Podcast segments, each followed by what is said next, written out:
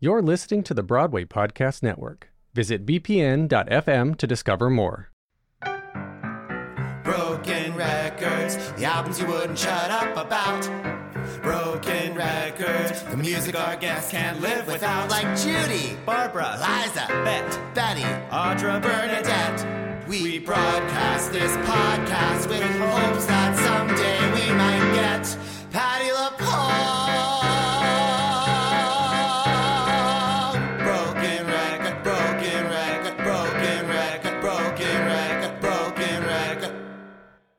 Welcome to Ben Rimalower's Broken Records on Broadway World. I'm Ben Rimmelauer, and I'm here with my lovely co-host Daniel Nolan. Hey y'all, today's guest is downtown diva Bridget Everett. Bridget's Balls to the Walls alt cabaret has been shaking up the scene since her one-woman show At Least It's Pink, co-created with Kenny Mellman and Michael Patrick King, helped put Ars Nova on the map in 2006. More recently, she went from Manhattan media darling to out and out star, amassing devoted fans from Patti LuPone to Amy Schumer, both of whom put her in their own shows. Besides being a fixture on Comedy Central's Inside Amy Schumer, Bridget has guested on Girls, Two Broke Girls, Lady Dynamite, Camping, Difficult People, Another Period, and At Home with Amy Sedaris, to name but a few. To name but a few. She's made the rounds of all the major talk shows, and she's a movie star, mm-hmm. having appeared in Fun Mom Dinner, Little Evil, Trainwreck, and as Barb in the award winning Patti Cakes. I love uh, baby cakes. Mm. Bridget is going to chat with us about Prince's seminal album, Purple Rain. Purple Rain is actually the soundtrack to 1984 rock musical film of the same name. I love that Bridget chose that. Mm-hmm. I mean, Prince exemplifies the blend of rock, pop, and soul that I associate with Bridget. You know, when I wrote this line, Prince exemplifies the blend of rock, pop, and soul that I associate with Bridget, it felt so natural, and I mean it. And somehow reading it, it just feels like maybe it's just bad writing.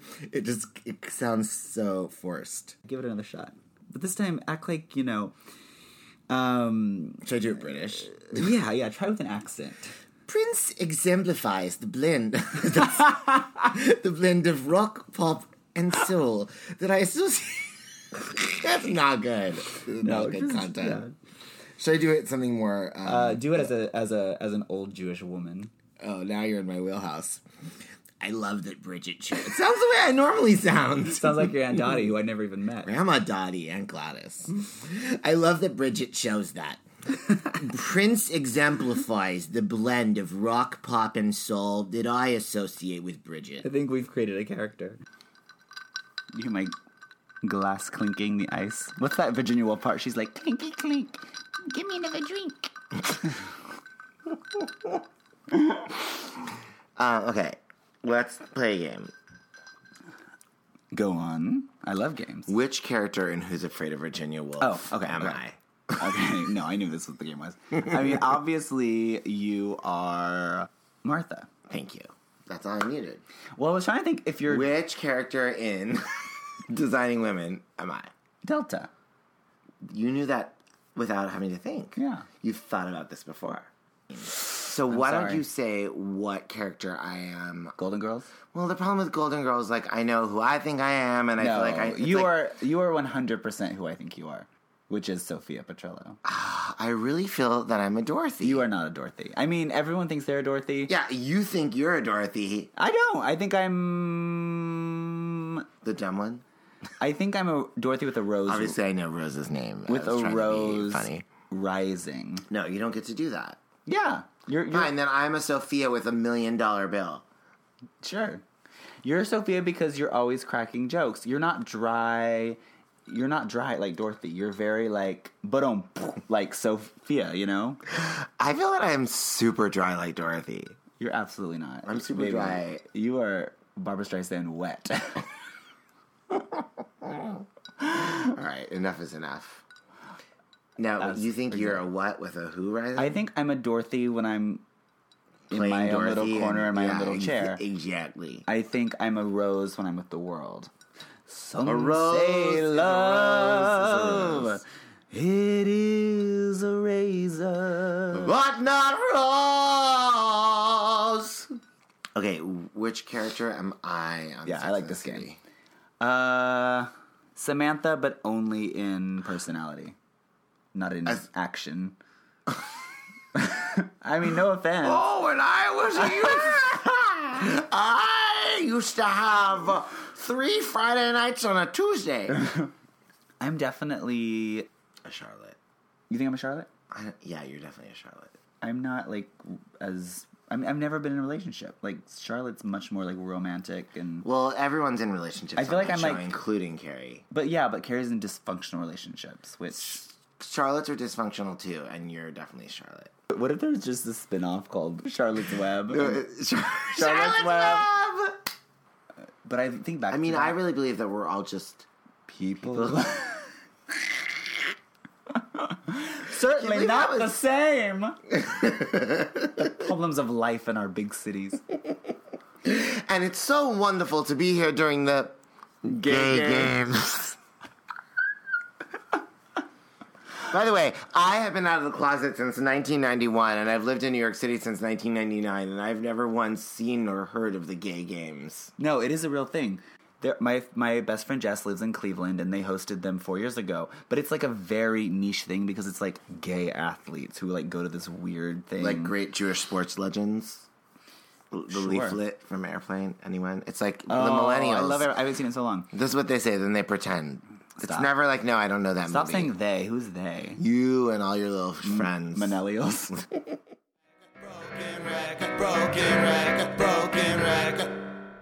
Well, we could not be more excited to have Bridget Everett here with us. Goddess Bridget Everett. Oh, well, you're in my home. I better be here. Your beautiful, beautiful, gorgeous Upper West Side Gr- Your gracious home. Your Gracious yeah. home. Top floor, honey. Penthouse, yes. Yeah, you know. I was like, I don't see a 16 on the elevator. Oh, PH, baby. We're going all the way up. All the way. I'm so mad that my legal address isn't now like PH, you know, like the penthouse isn't part of my Totally, address. yeah, it's yeah. like 16. It makes me so upset. You can just tell people. I didn't know that. I thought you were just like so classy and subtle that you were like 16 because like you don't like to say. No, I try like when I like order something, I like tried to put PH like into the address, and they're like, uh, "We do not recognize that address." You know how like they, I was like, "Oh, I worked this hard, I got here, and I'm still just a number." You're the great, the greatest number. well, um, we're very psyched to talk to you. I was, oh, I was starting to tell you, I was so excited that you said Prince because I, I love Prince. I mean, I grew up with Prince, you know, in, in my era. Um, but I didn't know, I didn't associate you with Prince. I mean, I guess I would have assumed that you liked Prince. But, Yeah. But I didn't know that that was like a special thing for you. Yeah. And going back and listening to the original Purple Rain soundtrack, I was like, oh my god, like this is so Bridget. It's so good. You know, Yeah, like. The thing. Well, there's a lot of stuff that I love about Prince. He's like one of the first handful of albums I had. I had like the original Madonna album. I had. Mm-hmm. You know, it's like when Bruce Springsteen, Wham, uh, Thriller, like all that. You know, because I'm 47, so that was like sort of the heyday of like Yeah. pop music. Yeah. You know, I think maybe people every always you know think that their generation is the heyday of pop music, but but I feel like that was you know with like MTV and all that stuff. Oh, yeah. Prince really is a little bit of everything, you know. Mm-hmm, I love Michael Jackson. It's a little complicated right now. I thought about Michael Jackson. I was like, you know. I don't want to get into that. Like, it's Yeah. everything, you know. Um, love the sinner, hate the sin. No, that's not even it. What, what would it be? What it would be? You know, like when you love the Yeah. artist, but you Love- hate what yeah, they've done. Yeah, yeah. Yeah. Um, but Prince is just like he's like one of the only people that I can always put on my iPod and I will never like fast forward it. It always puts me in a good mood. Yeah. He's like I think he was such a hardcore showman that he died because of it. Because you know he mm-hmm. like he always had to do those like leg drops or whatever, you Yeah, know, and yeah, like and so he's like taking medication for like his the pain in his leg. Sciatica. Yeah, basically, you know, and like what a way to go! You just die for your art, but I never saw him. Did you? did you see him? Oh yeah, I saw him. He just like fucking magical. Mm. I remember I went with my friend Mike Jackson, um, who plays um, guitar in my band, The Tender Moments. Oh, yes. And um, I was like, okay, I don't care what he does. As long as he sings the beautiful ones from Purple Rain, Uh-huh. and like, and he opened the show in Madison Square Garden with the beautiful ones.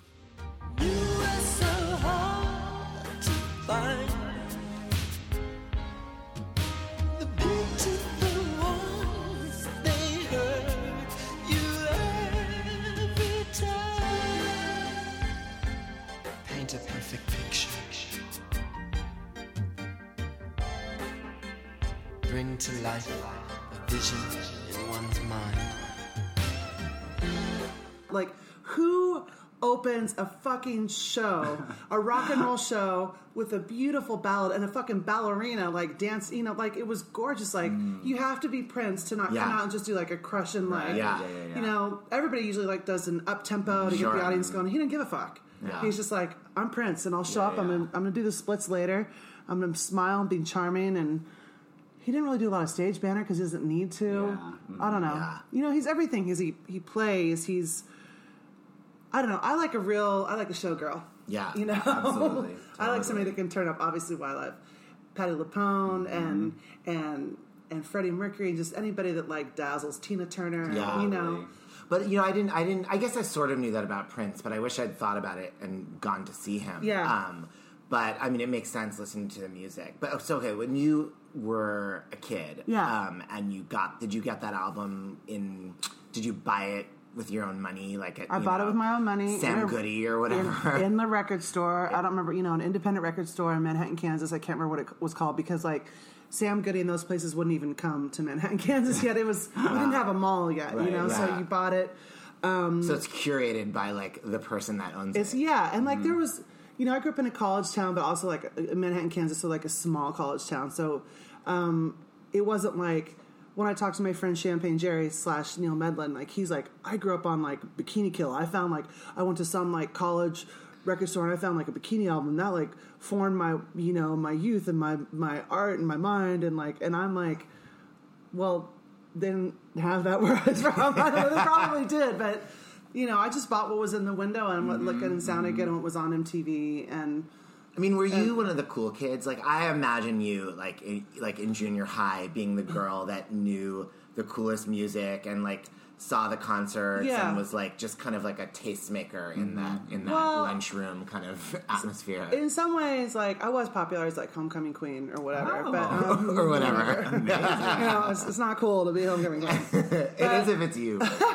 But I, I was, I kind of feel like in retrospect that I was like friends with everybody, but friends with no one. You know what I Yeah. mean? Like mm-hmm. I had a lot of, I just was friends with a lot of different groups of people mm-hmm. because I was in show choir and in choir and on the swim team and did mm-hmm. sports. And my older brother, and you know, my brothers and sisters were all real popular and. How many siblings do you have? I'm the youngest of six. Bridget Brock, Brian Burke, Brad Britton is ridiculous. oh, ridiculous. right. Yes. Um, did they introduce you to music? I mean, did you look up to yeah, them everybody that way? like because everybody had their own bedroom, so there would be a different sort of soundtrack coming from each room, which was really oh, cool. yeah. Okay, my- what? Just go through it. What were the soundtracks? Oh, my brother Brian, who was um, next to me on one side, he would listen to like Styx and like ah. REO Speedwagon and stuff like that. it. And my mm-hmm. brother Brock was across the hall and he loved DeBarge. So I would listen, All this love is waiting for you.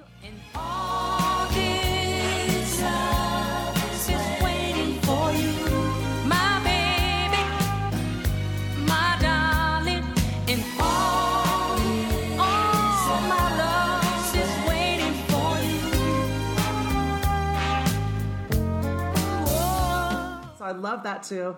And then my uh, oldest brother was into like bread and like, you know, Oh, the, yeah. Mm-hmm, the soft hits of the 70s. If a picture paints a thousand words, then why can't I paint you? The words will never show the you and my oldest my one of my older sisters two of my sisters were really into barry manilow. And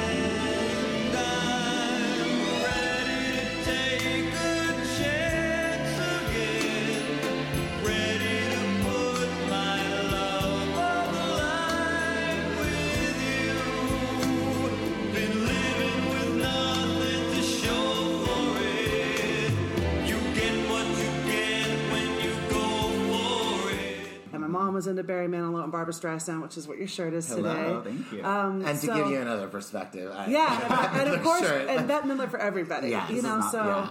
so we um it was a real hodgepodge and then since my mom was a music teacher we all grew up taking piano lessons and things so we would sit by the piano and like Mm-hmm.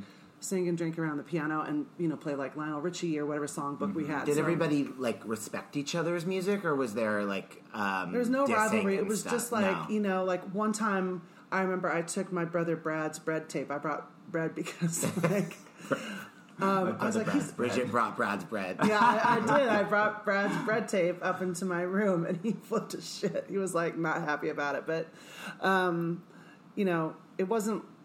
It wasn't like you, you didn't respect other people's music choices. You just wanted to keep yours for yourself. Yeah. And so what? And did I mean? So was the really the current pop of that moment, the Prince and the Madonna? Was that what you introduced to the house, or were they also listening? Well, my brothers and sisters were older, so most of them were gone at that point. Mm-hmm. Um, but everybody sort of found the music of their their generation, kind of stuck with it, and I'm kind of the same way. But but I do love all those like. When I, I like to listen to my brothers Brock and Brian and we're on a text thread and we always text like do you remember this song from like the 70s or the 80s you know and and um, we really stay connected through music like that's that's like a, a way that my family communicates and Yeah. it's, it's safe yeah, yeah. and Are any of them working in music besides you? Um, no. My brother Brock, like, he's sort of like a, a, a party monkey or something. That's not the right word, but like, you know, play rock play. Like, they he'll go to parties and they put out a keyboard and he can play anything by ear. Mm. Oh, wow. And so he does music like for fun, but he's Yeah. not like um. He's not making a living like I am. A, But he hands, doesn't- a handsome living. A penthouse living. But he, um, but you know, I love, even like when I go home and visit my mom. My, last time my brother and I were there, I had to get up really early for a flight, and my brother got up with me, and he just sat at the piano and was playing like Manilow, you know, while I was getting ready, and I was up getting ready in my mom's room, and it's just like um, it's a really lovely element in our family. Yeah. And uh, when we get together, we all still sing and stuff. But Prince isn't like Prince is more mine. Yeah. So maybe that's yeah, yeah, why I love it. But I but this particular album has been through. It's been there for me mm-hmm, mm-hmm. in so many different like ways in my mm-hmm, life. You know, like when I had broken up with some guy or some no, that's not even what happened.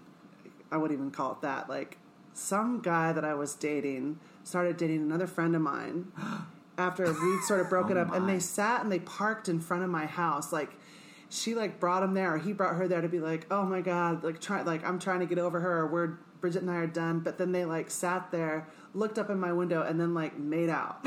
Like Oh my in the car like watching. It, it was a it's, it's a fucked up thing. But my friend stephanie would come over and we would listen to um purple rain literally like over and over again. And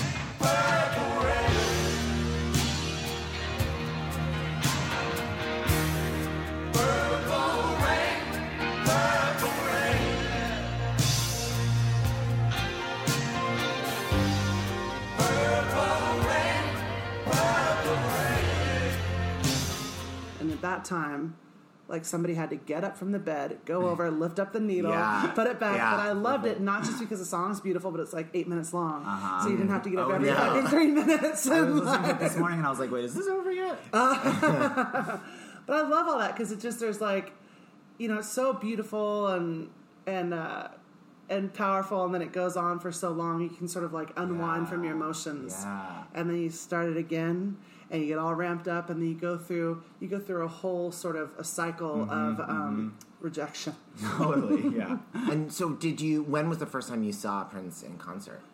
I didn't see him until like 20, 15 or 20 years ago. Oh wow, Mm-hmm. okay. Yeah, because when I grew up, like, if you wanted to see a concert, I grew up in Manhattan. Nobody came to Manhattan except for What Motley was the Crue. closest show? Like uh, the Kansas City. Yeah. So you'd have to drive like two hours. Yeah. Wow, yeah. And we did go one time. My friend Andrea and I did with my brother um, to um, he so, so I could go see Michael Jackson when I was like a sophomore or something in high school, and um, and he was supposed to like he got so tired that he couldn't drive us back, so we were like you know sixteen driving on the I seventy. God. Yeah, who cares? Nobody cares, Bridget. Shut up, Bridget. No, we, we love we love underage uh, driving. Um, well, in Kansas, you can drive when you're fourteen. No. Are you serious? Yeah, Is it I still mean, that way? I probably Yeah, because of oh farms and shit like that, Yeah, so you can drive right. to school and to work. Well, I'm from And to a Oklahoma, concert. So it's probably the same thing. A lot of kids grew up. It was, Yeah. it was 16, but a lot of kids grew up driving on the farm, and that's Yeah. how I learned to drive out Yeah. on my dad's land and stuff. So, Yeah, I had my first car when I was 14, and wow. what was your first car? a Chevette, Yes, thank you so much. So did your family have? Did your family have like money? No. We acted like we did, and then my parents got divorced, and we the financial records become became um, uncovered, and we realized that we'd been living a lie, and it got real dark real fast. Oh my god! How, what- how old were you when your parents Um, eight. split up? And was that what did music become kind of a refuge for you in that time? Oh, for sure. Yeah. Music is always like it's a refuge. It's the way I communicate. It's the way that I feel safest. I feel most connected. Mm-hmm. And I really do think that that is because of the way I was raised. Because like when mm-hmm. my parents were getting divorced, and it was like a nasty divorce. I, I think most of them are, Yeah. or many of them are. Um, we would spend a lot of time listening to like just Barry Manilow or Bette Midler or Barbra mm-hmm. Streisand or Neil Diamond, like with my mom, and she would just sort of gently weep and get shit faced on scotch, and, and we never really talked about what was happening. Yeah. We just experienced the sadness in silence through music, Yeah. um, which maybe is weird, but No, it's almost like therapeutic, you know. Yeah. Well, So it's, it's easier than talking about it. More comfortable. Mm-hmm, yeah, mm-hmm. yeah, you realize that very what- quickly when you move to New York and all your fucking actor and artist friends are like, "Well, we need to talk about this." Like, no, we don't. Let's just put on an album and cry. I mean, I think someone like Bet, that's what she does so well is that she really makes you feel what a song is about. Making the rounds,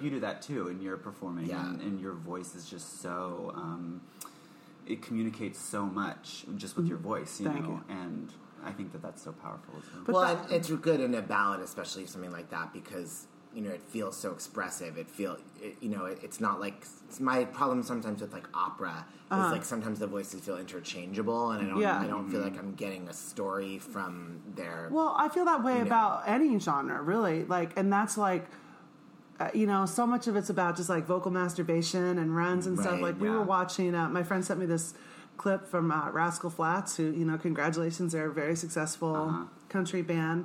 But like, you can literally just, you know, see him. He's just like tracking his like listening, Yeah. listen to his vocal Yeah. run, and I'm like, and which is there is an audience for that, and there's and and God bless them, Sure. you know, um, but like when I go to like a Broadway show, a lot of the reason I don't like to spend a lot of money on Broadway anymore is because it's all put it in the snout and shout, and it's like this really belty, Put it in the snout and shout. Snap, bark and bark, Snapchat. totally, totally. But you know what I mean, and, and I think Yeah. that's why like I respond. I know that you love Patti. I think Yeah. I don't, I'm Yeah, sure you're a Patty fan too. But like, there's something that's like in the gut about Yeah. it. Everything's coming up, roses and daffodils.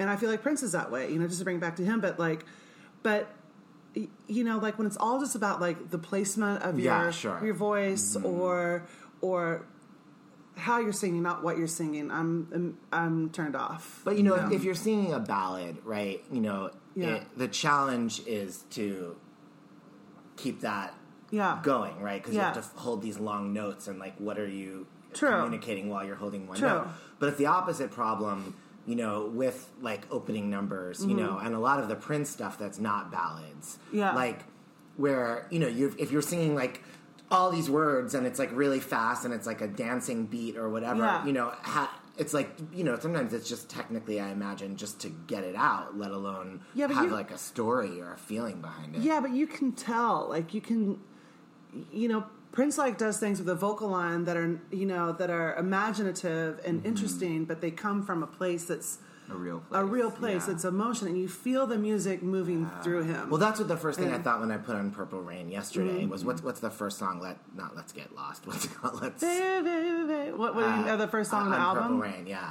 Um, Oh, I don't remember the track order. it's like it's such an opening number, and it felt I've had so too much Bridget to Chardonnay me. over the years. to Let's go remember the crazy. order. Let's go Oh, let's go crazy. crazy. It's- it's- what did you call it? Let's get lost. Oh my god! Tomato No, but, top. it, but it feels exactly like a Bridget Everett song. Like I could imagine you opening with that number. You know, I think I wanted to at some point, but somebody else sings it. Maybe like Sandra Bernhard or something. I don't know. Somebody like somebody so she does does it. Little Red Corvette. A Little Red Corvette. Yeah. Yeah. yeah, But um, you know, it's- even like you know, Darling Nikki. You know, do you Yeah. know, did you mm-hmm. do you know the album at all? Yeah. Very- very- Oh, I just- okay. yeah. Okay. So Darling Nikki, like. Mm-hmm.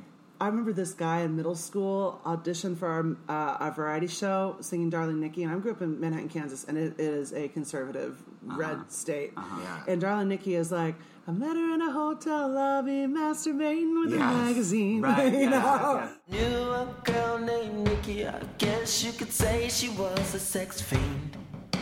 I met her in a hotel lobby, masturbating with a magazine. She said, How'd you like to waste some time? And I could not resist when I saw little Nikki grind. or oh, you know, like it's very sexual. And Yeah. he dressed up as Prince, and he was like, you know, like fucking like it. It was like if you saw that on a TV show, you wouldn't believe it. Like he came out and he full on did fucking Prince in nineteen. What would that be like? Eighty six or something or eighty five? I can't remember what year it was. How old was? Are you in middle school? Who gives a fuck? But um, eighty five. Um, and he was like. He was like thriving. He was like writhing on the stage, singing that fucking song, and it was. I was like, like I always was wild, you know. Like I had, and a lot of you know, there weren't a lot wild people. I mean, there were wild people. Like we would go to, you know, people get shit faced to go to the lake, but like, but like physically and sexually, like. A lot of people were having sex, but they weren't free spirited in that Yeah, way. And I've always very- felt very free spirited. So seeing that, and then like, it just seemed Prince like reflects something that I've I uh, identified with. Just the sexuality of it was so cool. Yeah. And what about like the way, like, because he had, uh, he used to make headlines in that era for the way he dressed and having like Yeah. feminine qualities. I always thought he was gay, and then like, you Yeah. know, I was, I think I was surprised when I would think about him years later Yeah. that was not part of the yeah. narrative about him. Yeah. But um, was that like something that you um, did? Was that did that feel like a dangerous thing or like a rebellious element of him to be? No, I mean, I, in some ways it did because like all my friends from school, a lot of my friends from school were really into like hair metal and like shit like that. Um, but even those guys dressed kind of femme, you know. But nobody called them Right. Gay because they're all grabbing their crotch and you know, s- you know, singing about teenage girls, you know, Yeah. fucking them on the hood of a car, you Yeah. know. Yeah, yeah. And Prince was just like direct about like sex and and you know Madonna. Everybody, everything was really sexual, but it's always been that way, you know. Like Mm-hmm. Yeah. James Brown and Little Richard. Yeah. And I saw this fucking fantastic documentary that changed the whole way that I performed. Um, I think it's called "Let the Good Times Roll," and it's it. I didn't really have the appreciation for Little Richard that I should have, but like, you know, it just like he's driving in the back of a limo. You have to see it. They're interviewing him. There has to be a clip of it somewhere, so you don't have to watch the whole thing. But and uh, they're like, whatever you do, you know, we're going there. These girls are crazy for you. Just don't go to the edge of the stage. Just don't. Just just you know. They're like, he's like, okay, is that what you want me to do? You know. and he gets to the venue, and he's fucking in the front. The girls are passing out. You know, yeah, he yeah. rips off his shirt, starts throwing shit at the audience, and I was like. For the last time, I am not on Ozempic. I made one little joke on this podcast, and everybody started calling me out, texting me, calling me cringe, whatever. I really was asked by people if I was on Ozempic, and as I told them, I am not. I am just eating factors, no prep, no mess meals, okay? Warmer, sunnier days are coming. Fire Island season is here. Meet your wellness goals in time for summer thanks to the menu of chef crafted meals with options like Calorie Smart, Protein Plus, and Keto. Factor's fresh, never frozen meals are dietitian approved and ready to eat in just two minutes. So no matter how busy you are, you'll always have time to enjoy nutritious, great tasting meals. Make today the day you kickstart a new healthy routine, what are you waiting for? With 35 different meals and more than 60 add ons to choose from every week, you'll always have new flavors to explore. Crush your wellness goals this May with dietitian approved meals and ingredients you can trust. From breakfast to dessert, stay fueled with easy, nutritious options. Treat yourself to restaurant quality meals that feature premium ingredients like filet mignon, shrimp, and blackened salmon. And kitchen time is kept to a minimum. They are ready in two minutes. No shopping, no prepping, no cooking, no cleanup. Enjoy effortless support for your lifestyle. Choose from six menu preferences to help you manage calories, maximize protein intake, avoid meat, or just simply to eat well balanced. Head to factormeals.com slash giants in the sky 50 and use code giants in the sky 50 to get 50% off your first box plus 20% off your next month. That's code giants in the sky 50 at factormeals.com slash giants in the sky 50 to get 50% off your first box plus 20% off your next month while your subscription is active. But obviously, I, I like a little um, scandal on the stage. when did you start? When did that become like part of your performances? um, as soon as I started doing karaoke, like in, in in the '90s, living in Arizona, I wasn't. I was studied opera. Speaking of opera, Did you go to school in Arizona? I went to Arizona State, and like I wanted to learn how to sing, and I wanted a scholarship, and they gave me one because I wanted to get out of Kansas. But um, but I wasn't really getting any opportunity to express myself in the way I wanted to. So I would just go to karaoke bars, and I would like rip open my shirt and just go wild, and like people really liked it. And then when I moved to New York, I started doing that more and more and more, and and you just sort of find your way. But um, I like danger. I like, you know, like. Do you ever see um, Playboy After Dark? Tina Turner Yeah. um, just like she's so visceral she's so sexual and so like grounded and just fucking mm-hmm. if you haven't seen her on, i think the one that i think Scott Wittman showed me her on playboy after dark Yeah. which is in hugh hefner's living room it's like a really cool vibe and she's just in there just sweating and her backup dancers and it's just so meaty and fucking and every time i see something like that i just want to fucking get up and rip my heart out and fucking smash it on the walls and do something like that you Did, know did you were did you feel that way as a kid already about performing? Yeah. Yeah, I just I liked anything that was big and wild. Mm-hmm. Always. Did like the training you got like in school for like opera or whatever? Yeah. Did that feel at all relevant to the stuff you were doing in karaoke or Yeah, because like I have like a big voice and when I was studying operatically like what you know, when you're I guess that's where I learned to put it in your snout and shout thing. Like there's like a Broadway like sort of pinny, sort of pingy thing. Right. Yeah, yeah, yeah. And then The the, and the um yeah, and the mask. Yeah, and with um opera, I mean it's about that too, but it's more of like a cavity, like you feel in your whole yeah, yeah. body. And so when you feel that sort of reverberation going through your body and you hear the sound like how powerful it is, Mm-hmm. it's uh it's it's very thrilling. You know, so Mm-hmm. I love that. I love that element of it, but I I didn't want to like be wearing fucking turtlenecks and not drinking and not you know I wanted to have a life because in order to sing that way to have a clear tone I would have had to be really disciplined and I Yeah, didn't want yeah. that. I just found a kind of singing that suited my lifestyle. Yeah. And so how did what did you come to New York right after school?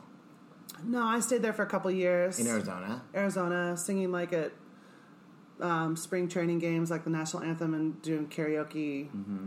And I probably could have stayed there for the rest of my life but like there was some shit going on with like the MLK holiday. Like they voted to not have like if, if I'm remem- remembering correctly they didn't want to have like a holiday for Martin Luther King and I was like I think this state is not for me like you know like it feels a little wound tight Yeah. racist totally. and Absolutely. And was New York the the only place that you w- would have thought of, or was like That's the only thinking place I wanna go. or anything Mm-hmm. like that? No, and I still don't want to live in LA. I, I like to go to LA like when I'm getting paid. Yeah, Yeah. I don't have a driver's license. I like it because people drive me around. yeah. Yeah, yeah, yeah. I'd love to get like a Spanish house and make it modern on the inside. Like I love the fantasy of Yeah, LA, yeah. uh huh. but I just can't take all those those bros out there. Yeah. Mm-hmm. I'm just Yeah. I, I I love New York. You know, I just there's there's nothing like it. And by living here, like now I'm, you know, now I'm friends with like Patti LuPone. You know what I Yeah, mean? oh, like yeah. I'm friends with like mm-hmm. people that I admire and then inspire me, and mm-hmm. like if I got if you're hanging out in LA, like who am I going to meet like Patti or who am I going to meet? Right. You know, like there's something not to drop her name. I keep bringing her up, but but you know she's been at it for a long time, Yeah. and and I didn't always have an appreciation of Broadway voices, but I've always loved and respected her Mm-hmm. Yeah, guts and her sure. meat. Yeah, well, And she I- has what you're talking about. You Yeah. know, she's uh, really just letting it all out. And Yeah, and she she cares about the details. Mm-hmm. Yeah, you know, so like much. I've sung with her a couple times, and like she really is like, well, what does this what does this mean? Like, what am I saying right here? And and I'm sure a lot of people do that, but but and Patti has like such a solid technique that she can just apply the emotion and her Yeah. and her voice takes care of itself. But when I again like when I go see a Broadway show, like I saw one the other day, and I was, um, y- you can see that there's some people that are technique Yeah. driven, Yeah. and then there are people that are performance driven, yeah, Right. Yeah. and and uh, But those people, I think, are just you know not artists or they're lesser artists. I mean, they're well, and they're also singing like a, a really difficult vocal track, and they have to get through eight yeah, shows. but so I respect it. No, but know? I don't. I don't respect it because Oh shit! because they they could put their. You're not asking them to hurt themselves. If anything, I mean, your Patti example and everything you just said about Mm-hmm. that, you know, the the cavity and, and Uh-huh. you know, the point of the technique is to allow you to fly, not Yeah. to come as a substitute for it. Right, You know? right. I mean, you know, we, we talked to Mary Testa for this podcast, you know, and, and we love her, and she loves Uh-huh. Yeah. you, by the way. I love Mary. Um, she's, she's another one. She's like but Mary's was very explicit about how much her technique saved her, and she Yeah. relies on that. I mean, it's not as a substitute for guts and heart. It's Yeah. to enable them to, you know. Yeah. And the people that don't have guts and heart, it's not because they have technique. It's just because they don't have guts and heart. I think I think there's a lot of truth to what you're saying, and you see that in like a lot of pop music. You Yeah, know, like, sure. And it's like, But it's a different gig. I mean, you know, It is a different gig. and it's just it's sad because on Broadway we know that actually that's part of the gig. Yeah. and because these are machines and these shows that keep running, and who, I mean, I think sometimes with these big hit musicals that Uh-huh. run for years, they'll put somebody in over somebody else because they fit the costumes of the one that played the part I'm before. you know? 100%. I mean, it's a business, but the quality control is not focused on necessarily the same art that Yeah. might be at the beginning of the show. Yeah. you know. Mm-hmm. Yeah. But I mean, it. You're such a great success story now, you know, mm-hmm. and you're this. Is that right? No, but I mean, and not only for how high your success is, but also how special and unique. I mean, Mm-hmm. you've completely paved this path that's nobody else is on. I mean, Absolutely, you know, in this world between all these different genres. And I think what you said is so powerful, especially to me, because I try to do. It's like you. said I try to take a path that fit my lifestyle. Mm-hmm. You but, know, but that's we can look back now, you know, Yeah. and not that you're looking back. I mean, obviously, there's so many places that you can go and will go, you know, but but you couldn't have predicted at all the specific road that your career has Never. gone. So, what did when you moved to New York from Arizona? You know, what did you hope for, or what were you planning on, or what was the idea? Well, I didn't have any plan.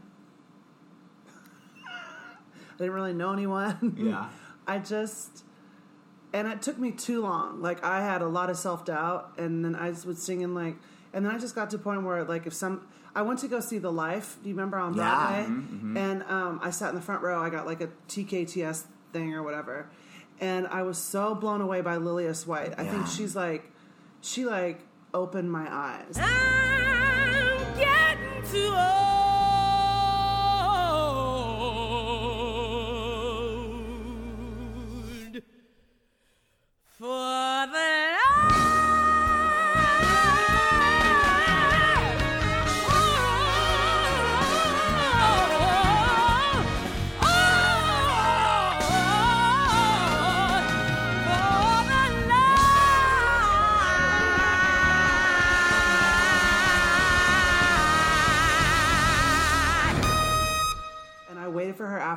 afterwards. Oh my god, I love Um, this story. and I I was wearing my sh- I had these like I remember exactly what I was wearing. What and I had these it? these black sandals on those like sort of platform sandals, plastic platform sandals from Old Navy, um, a little skirt that I gotten at the Gap, and this black and white striped shirt that I gotten at a thrift store.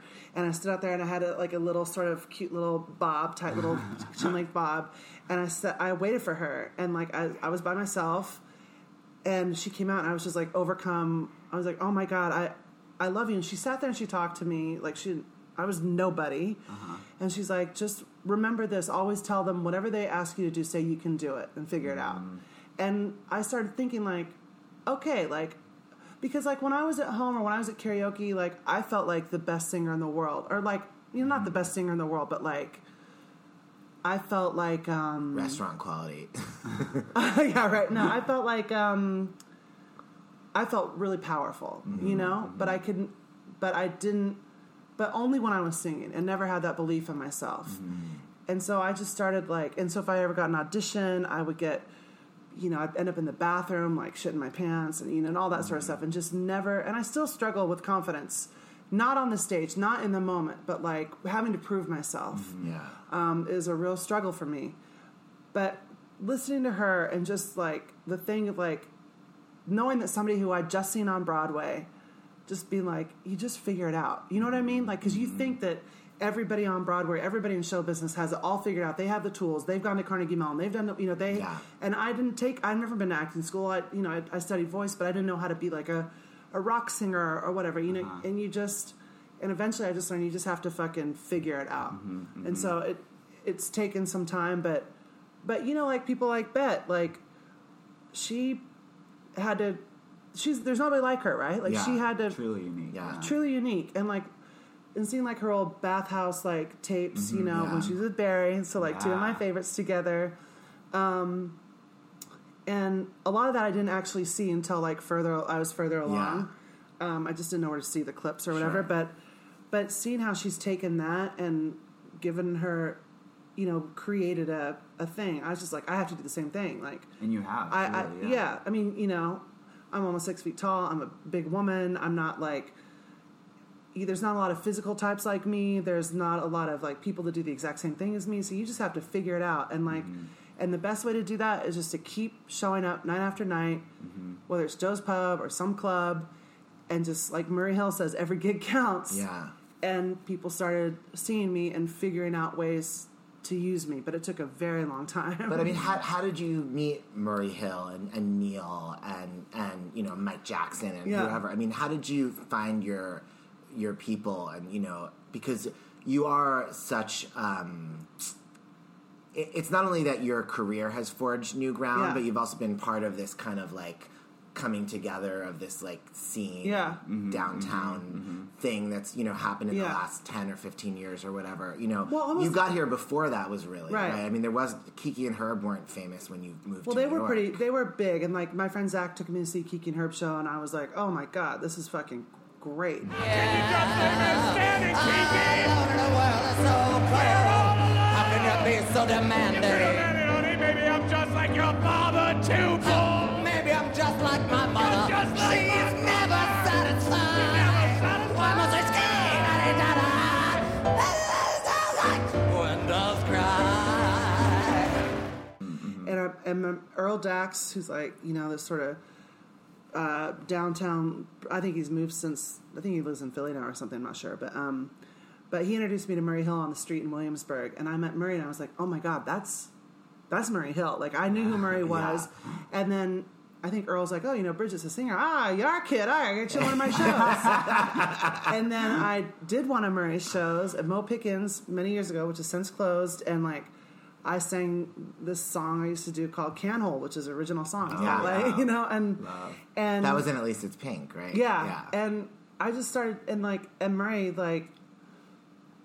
I just did what I did at karaoke bars. I just Yeah. went wild. I had fun. I fucking and Murray started booking me in more of his shows, you know, and it just was a slow growth from there. I just would meet people. I met Sweetie, who's a, a very um, influential drag queen for me, and a friend, and like she started putting me in shows, and people just started putting me in there. So I would go on wait tables. I'd be there till eleven, and then I'd be on stage in some club at midnight. Um, John John Battles, who's a DJ, was my roommate. He put me, he had me do this show in, uh, at the Ritz in Midtown on Sunday nights, and I did some real crazy shit there. What, what And- kind of shit did you do? Oh, I fucking! I think I used to take a razor and like shave off part of my pussy when I was. I remember Take that, Bette Midler. I mean, I was wild.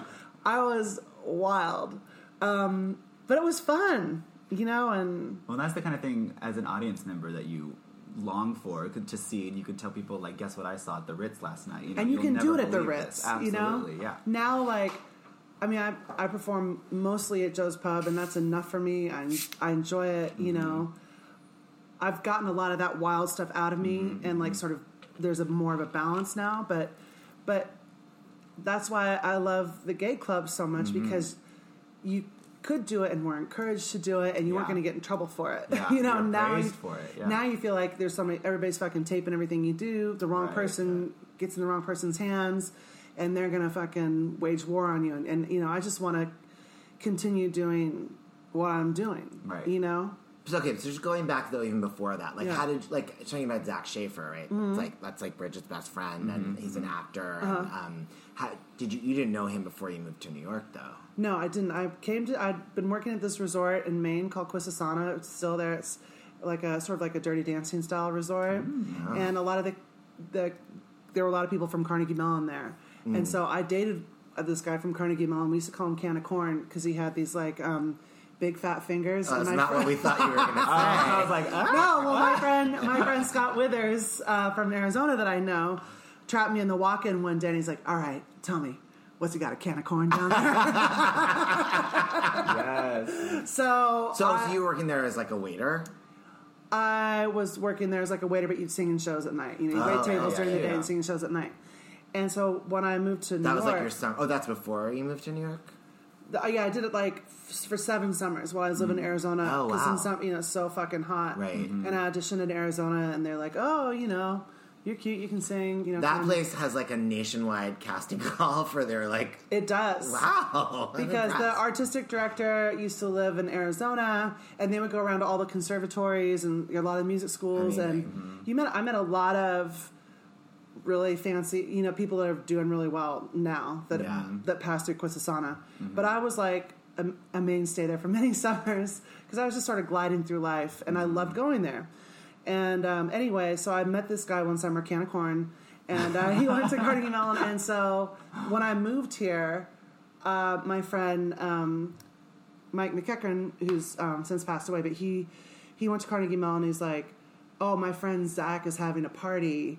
I was like, "Do you think Can of Corn will be there?" And he's like, "Maybe." So I went to go to try to find Can of Corn because we I hadn't we stopped seeing each other or whatever, and I, I wanted to. I want to get a little more of that corn. Little more of that corn. I want to get a little more of that corn. I'd still take a little of that corn if you're out there. if you're listening, can of corn. if you're listening. Oh, he was such a sweetheart.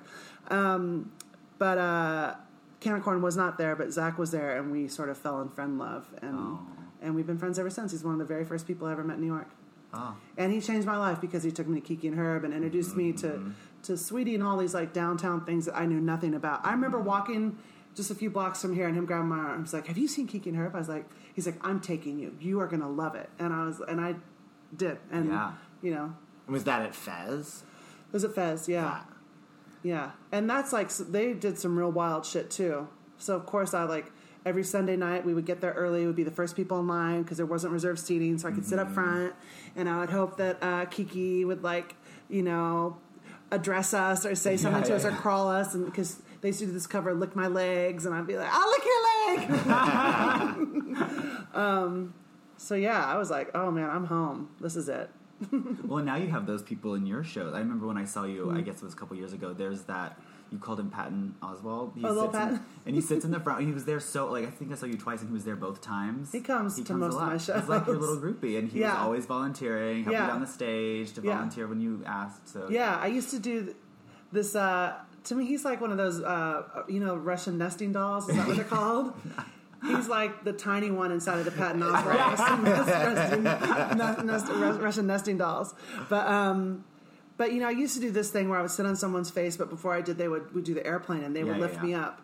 And he's probably like I don't know five, three, four, Yeah, something like that and he lifted me up every time. And I'm telling you, I would get some big motherfuckers up there, some big macho men, um, and they couldn't do it. So He's a little goodness. spark plug. Yeah, a little spark plug. yeah. I mean, okay. Well, how has that been? I mean, I kind of watched it happen in real time, but from the outside, Uh-huh. like you, you know, the energy and electricity around you started Uh-huh. to like grow and spread. You Mm-hmm. know, and and um, And now it's on the decline. No, no, no, but I mean, it's it's amazing to watch this thing where you know you were like a best kept secret, and then our hit parade, and you were doing your own thing, Uh-huh. Yeah. and then all of a sudden it was like, you know, you're the show, and Uh-huh. everybody's going to see you, Mm-hmm. and you're all of a sudden, you know, not all of a sudden because it happens in your life Yeah. slowly over time and days, Like and 20 years and or something. but you know, but it's um, but it's such a dramatic um, transformation Yeah. to you, um, and still doing so much of what you've always done. Mm-hmm. That's that's you. You know, how how has that? I mean, have you just like?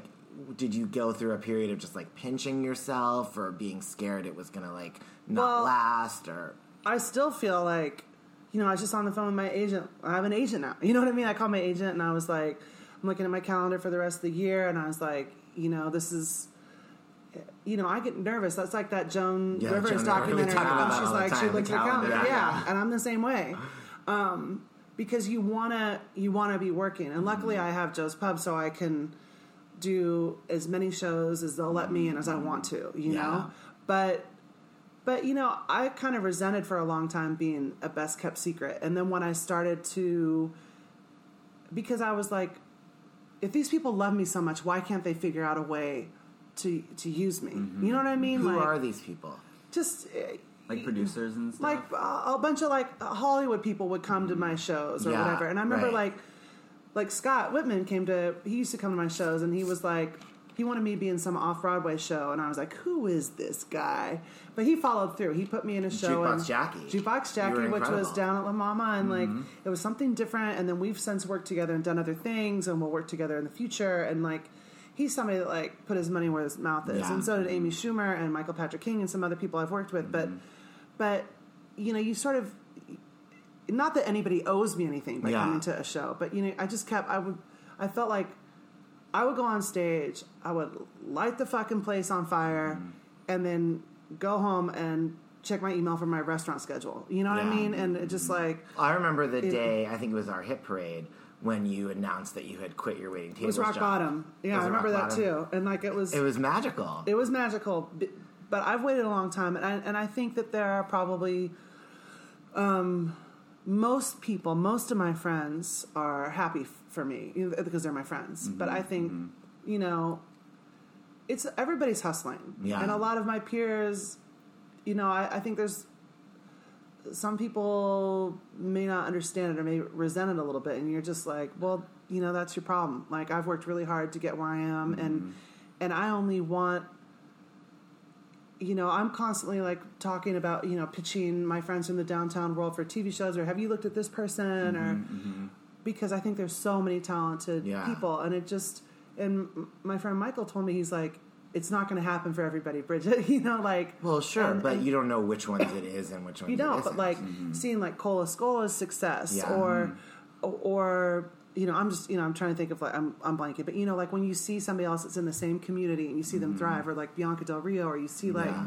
people um, excelling, it's so exciting because I feel like there's room for Totally, more yeah. of us to have the opportunity. Well, and it's so short sighted for people to not get that because also it's not. Um, I mean, I remember when like I well to s- spill tea a little bit, but like I had like a really bad experience working with Justin Sayre. uh um, a couple of shows of his that I directed, unfortunately, back to back. So we went from after being friends and loving each other. For years, Yeah. we went to working together and despising each Yeah. other, and that experience ended, and we were straight into rehearsal for the next thing. Oh, fuck, Which was dark. the worst possible. I mean, it's like where maybe healing would happen and everybody would be okay. Instead, Yeah. you'd like make scar tissue, you know. And um, and so then there was like a little bit of a rivalry, and I was having some success with Patti Issues, Uh-huh. and I remember hearing that Justin was um, like kind of like bitter about it, Yeah. you know. And I was sort of like, ha ha ha, ha you Yeah. know. Then. A year or two later, Justin was writing 2 Broke Girls Right. and having these TV deals, and Yeah. I was like still doing Patti Issues.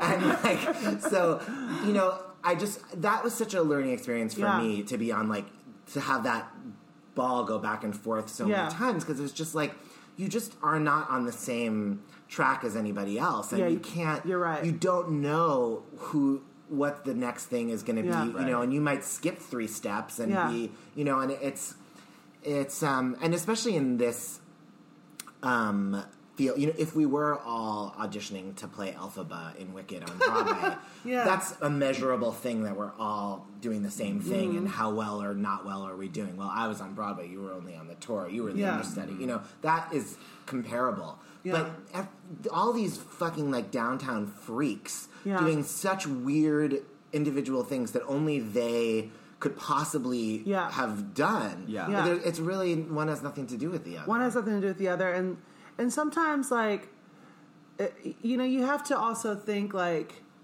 if you want your stuff to be seen by a wider audience you have to think like how to how that's going to affect your show or how that's going to Yeah, affect your yeah. content like i don't i'm not worried about being like selling out arenas and doing shit like that. I'm happy where i am. I'm happy and i know that some people want more for themselves but then they still do like totally weird shit. I'm like if you want a lot of people Yeah. to like what you're doing then homogenize it or you know make yeah, the yeah. change.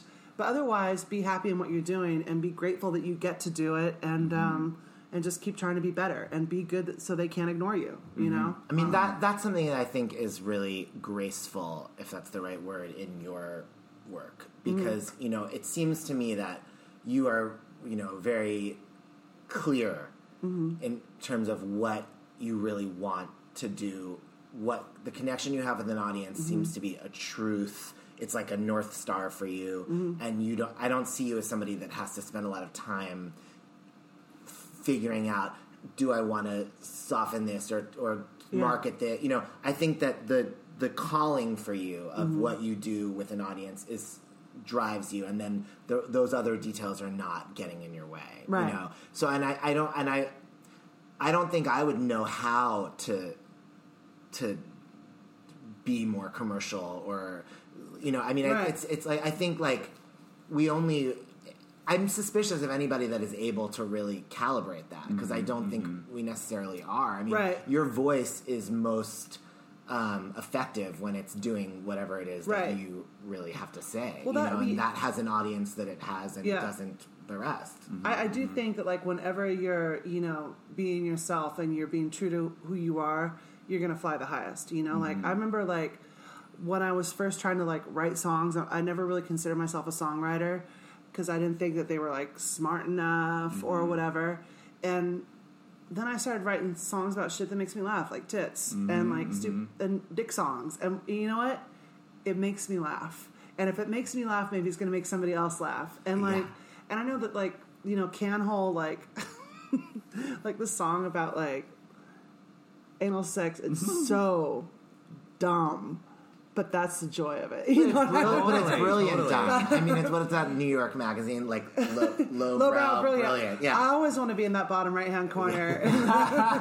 you own that. We, That's where I want to be. we actually have a segment on the show that we do um, called the Susan Johnson Hour. Okay, um, what's that? Susan Johnson was this great Broadway belter and most happy fella. Um, actually, your voice, you could totally sing Yeah, you- you parts. I did. I did um, a version of uh, "We Did Most Happy Fella" at Quisisana, my main thing, Did and you do I the ooh my feet. track? Yeah, that's Susan Ooh, Johnson. my- Yeah. All right, cool. I should have known that. I'm Oh my embarrassed. God. Well, but that's a, when we I'm do- not a Broadway That's when we do dick jokes on our on our. but one of our things was we were naming dick and balls after Uh-huh. different Yeah. girl groups, and it works with almost anything. Diana Ross and the Supremes, whatever. Ah, but our yes. favorite one was Bridget Everett and the Tender Moments. Ah! what an honor. no, but I think part of what's so cool about what you've done is Mm. that, you know, it started to be with the change of pop culture in the 90s or whatever and like Mm-hmm. propriety standards lessening.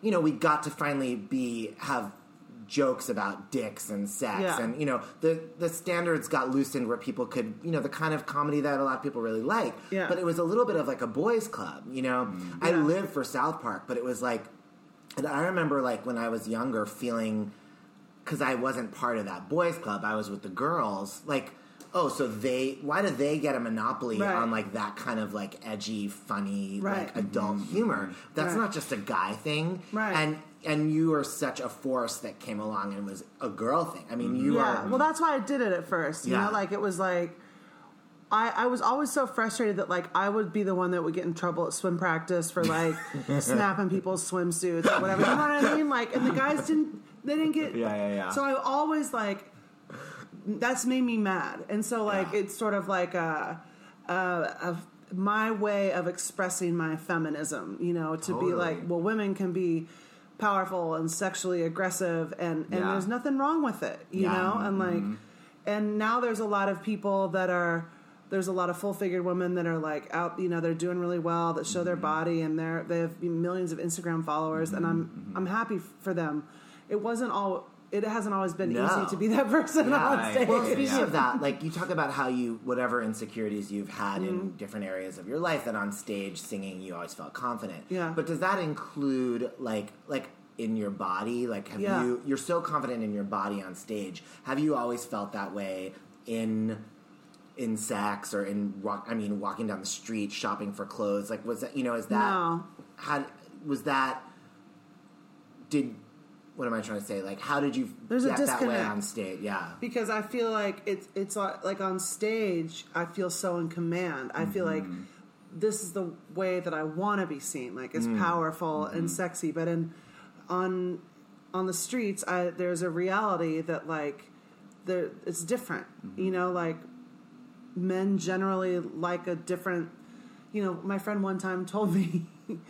He's like, ah, Bridget, maybe I think about lightening your laugh a little bit if you want to get yourself a man. Because I laugh like Herman Munster. You know? lightening your laugh. and um you know but i've always been bigger and so you know tall even like when i was younger and had a real slamming body i just didn't feel secure about it because i wasn't like a you know the petite little cheerleader or whatever but it's undeniable the feeling inside of me when i'm on stage like mm-hmm. even as i've gotten older and gained weight and things sag and they're not the way they are i just I feel like it's a body, they're tits, they're they're suiting me. This feel this is my own mm-hmm. so love it. And people do when they're in the mm-hmm. audience. And the uh, and and it's meant to sort of hopefully let them take themselves a little less seriously and like be so hard on themselves. You know, And I does, think it, does it I- help you? Are you able to Yeah. take that into your out your offstage life? Yeah, I probably had re- reverse body dysmorphia for a long time. I was like, I, I fucking, I look good. you know, the maybe thing ever. maybe not totally honest about like some body changes. You know, like I mean, really for me, I just I've been going to the gym a lot lately. I have this trainer, and it's more about having the energy because Mm-hmm. you know you get older, you, you put on weight, you know, you don't feel as good, Mm-hmm. and I want to feel on stage. I was starting to get like tired, and I'd be like, you know, Mm-hmm. Yeah. but there's no if you know if I ever have the dream of being on Broadway or whatever, and I want to do eight shows a week, I gotta do I gotta fucking yeah. I got I gotta do something about it. So I'm working on that. But but um yeah, I don't know if I answered your question. I mean, so yeah. Well, do do are, Keep talking. I'm grabbing stuff. I'm listening. Keep you talking. have you have the reverse dysmorphia? yeah. Um, like, do do you feel you're able to have that Bridget like, um, just like confidence in your offstage life? I mean, Do you do you not does it- right now. Not these days. You know, like I feel like there's there's like something that like you give it all. You, you, you I give so much of it on stage that sometimes it feels like I deplete the resource mm-hmm. at home. Mm-hmm. Yeah. Um, but and I'm like one of the only people I know that does. I've done thousands of shows at this point, and I think I've only gotten laid after one. Really? but I think people are probably intimidated because it's Yeah. it's uh, a bit of it can it could maybe it's a whirlwind for some people. It's like I think Adam Feldman called me like Hurricane Bridget, and I think that's a really good description. You know, like it's a hurricane, and like, um, but you know, I'm at home. I'm a gentle little girl, and I got Poppy, my Pomeranian, and we'd love to share some tender moments with someone. Do you- I mean, like, are you like on like dating apps and stuff? Like, no, I thought like I'm not. I'm not. I don't consider myself famous, but I feel like I'm known enough that I don't want to be on an app and like have somebody just have like a curiosity. Like I'm Yeah. a curiosity for someone that would really hurt my tender little heart. yeah. Um, but I have a lot of friends who are very famous and that have done apps and met people and been in Yeah. relationships. So I should really just get over it. yeah. Well, also, isn't there one for mm. famous people? Raya, I mean, kind of, but they wouldn't let me on. Like they, No. like, oh, for like six months, and then I finally said something, and I think like, and either like. Amy called him out, or it was, you know, and I, and all of a sudden, like the next day, I had in my email, "Welcome to Raya." I was like, "Fuck you!" Like if the if the approval board at Raya won't accept me, do you think I'm going to fucking put myself through the humiliation of just getting swiped left on all day long? No, thank you. It's so mean. Um, well, you brought up Broadway. So, is Mm-hmm. there a Broadway role um, that exists that you would that you would want to play? Right now, no. I mean, you're, so- you're someone who I truly feel like you. There needs to be a show built around you, a role written for you. Yeah, I would do that. There's actually there's something that I I've been uh, interested in like doing that's like really outside the box and would take a lot of work. Um, that would be like a departure, like one of those things, and I might do something like that, mm-hmm. like a play, like um, that I've talked about with a couple people. Um, like an But- original play? No, like a classic. Wow. Hmm. Like I, there's, I was talking to somebody about doing like "Moon for the Misbegotten," and oh, and I was wow. thinking like it would, and I was like, oh, I think that's too challenging for me. But now I feel like I'd like to take on a challenge like that. I feel like a lot mm-hmm. more confident about mm-hmm.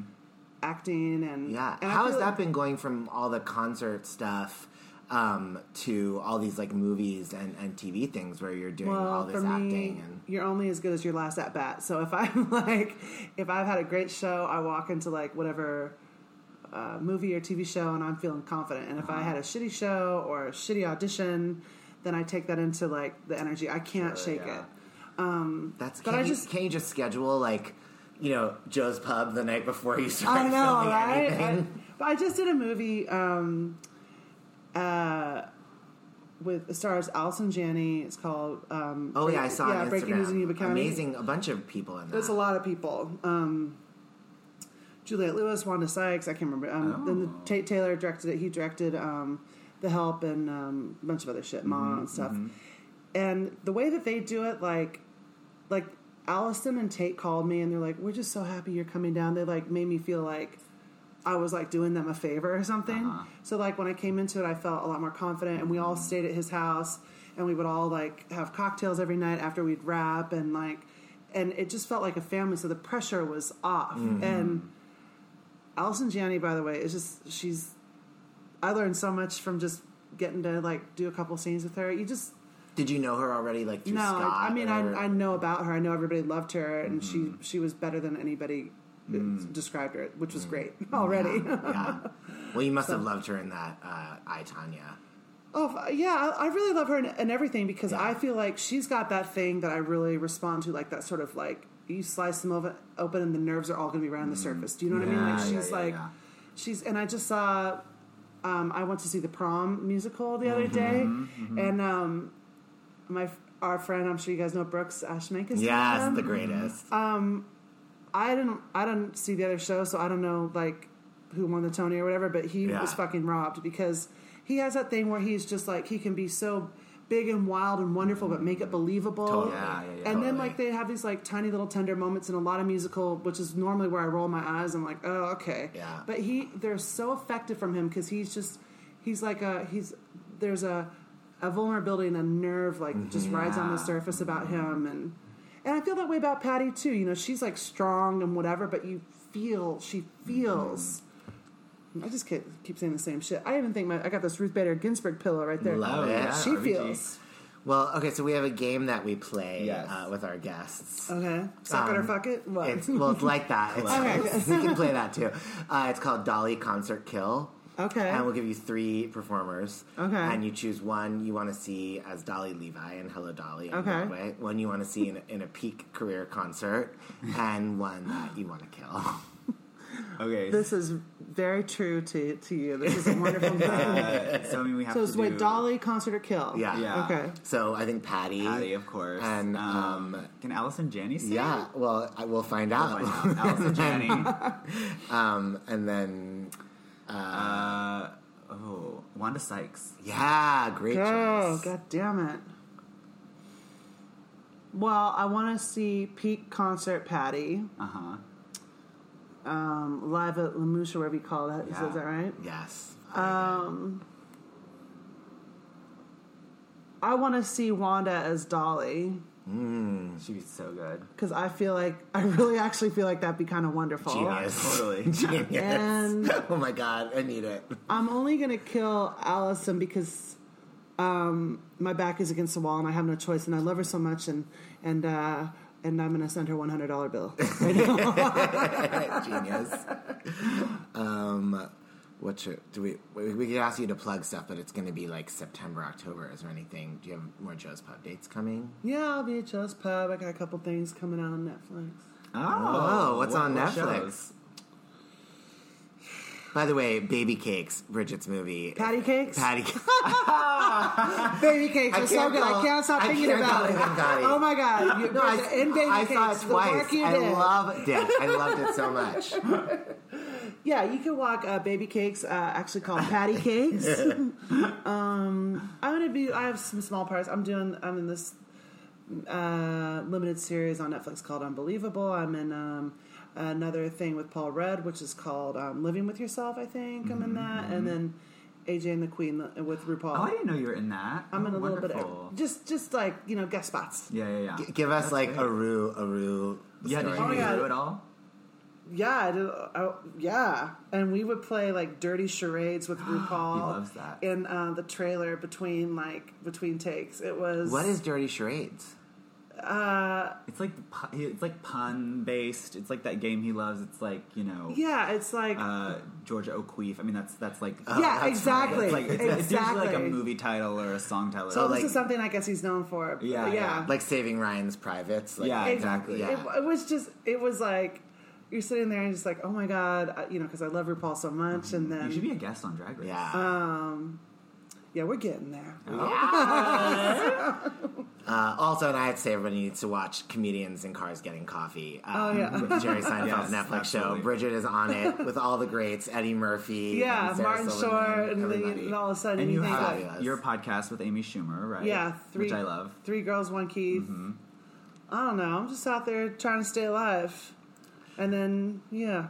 Well, you're doing a beautiful job. and And follow Poppy Louise on Instagram. That's my Pomeranian. she's very sweet. oh, where'd she go? I love She's over on the couch. She's She's over it. that's her spot. Um, well, thank you, Bridget. Thank you, Bridget. We love you We so love much. You. Thanks for listening to Ben Rimalower's Broken Records on Broadway World. For more episodes, visit Broadway World, iTunes, Stitcher, or wherever podcasts do be. Come back next week for a Strange Loops playwright, composer, and lyricist Michael R. Jackson coming in to chat about Tori Amos's Under the Pink. Other upcoming guests include Broadway star Telly Leung, legendary columnist Michael Musto, and cabaret goddess Natalie Douglas. This episode was edited by me, Daniel Nolan. Thanks to Emmy winning composer and lyricist Lance Horne for the Broken Records theme song. Follow us both, Ben Rimalower and Daniel Nolan, on all y'all's socials. That's Ben Rimalower. B E N R I M A L O W E R. And that's Nolan with an E, not Nolan with an A. It's Nolan with an A, isn't it?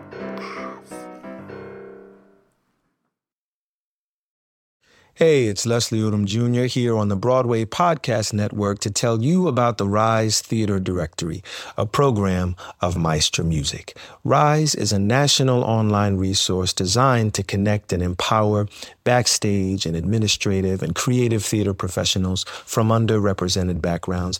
If you work or aspire to work in the theater community, this can help you find your next project. And if you hire theater professionals, search the Rise Theater Directory to find your next team. Create your profile now and get more information by visiting risetheater.org. That's theater with an R E R I S E T H E A T R E dot org because only together we rise.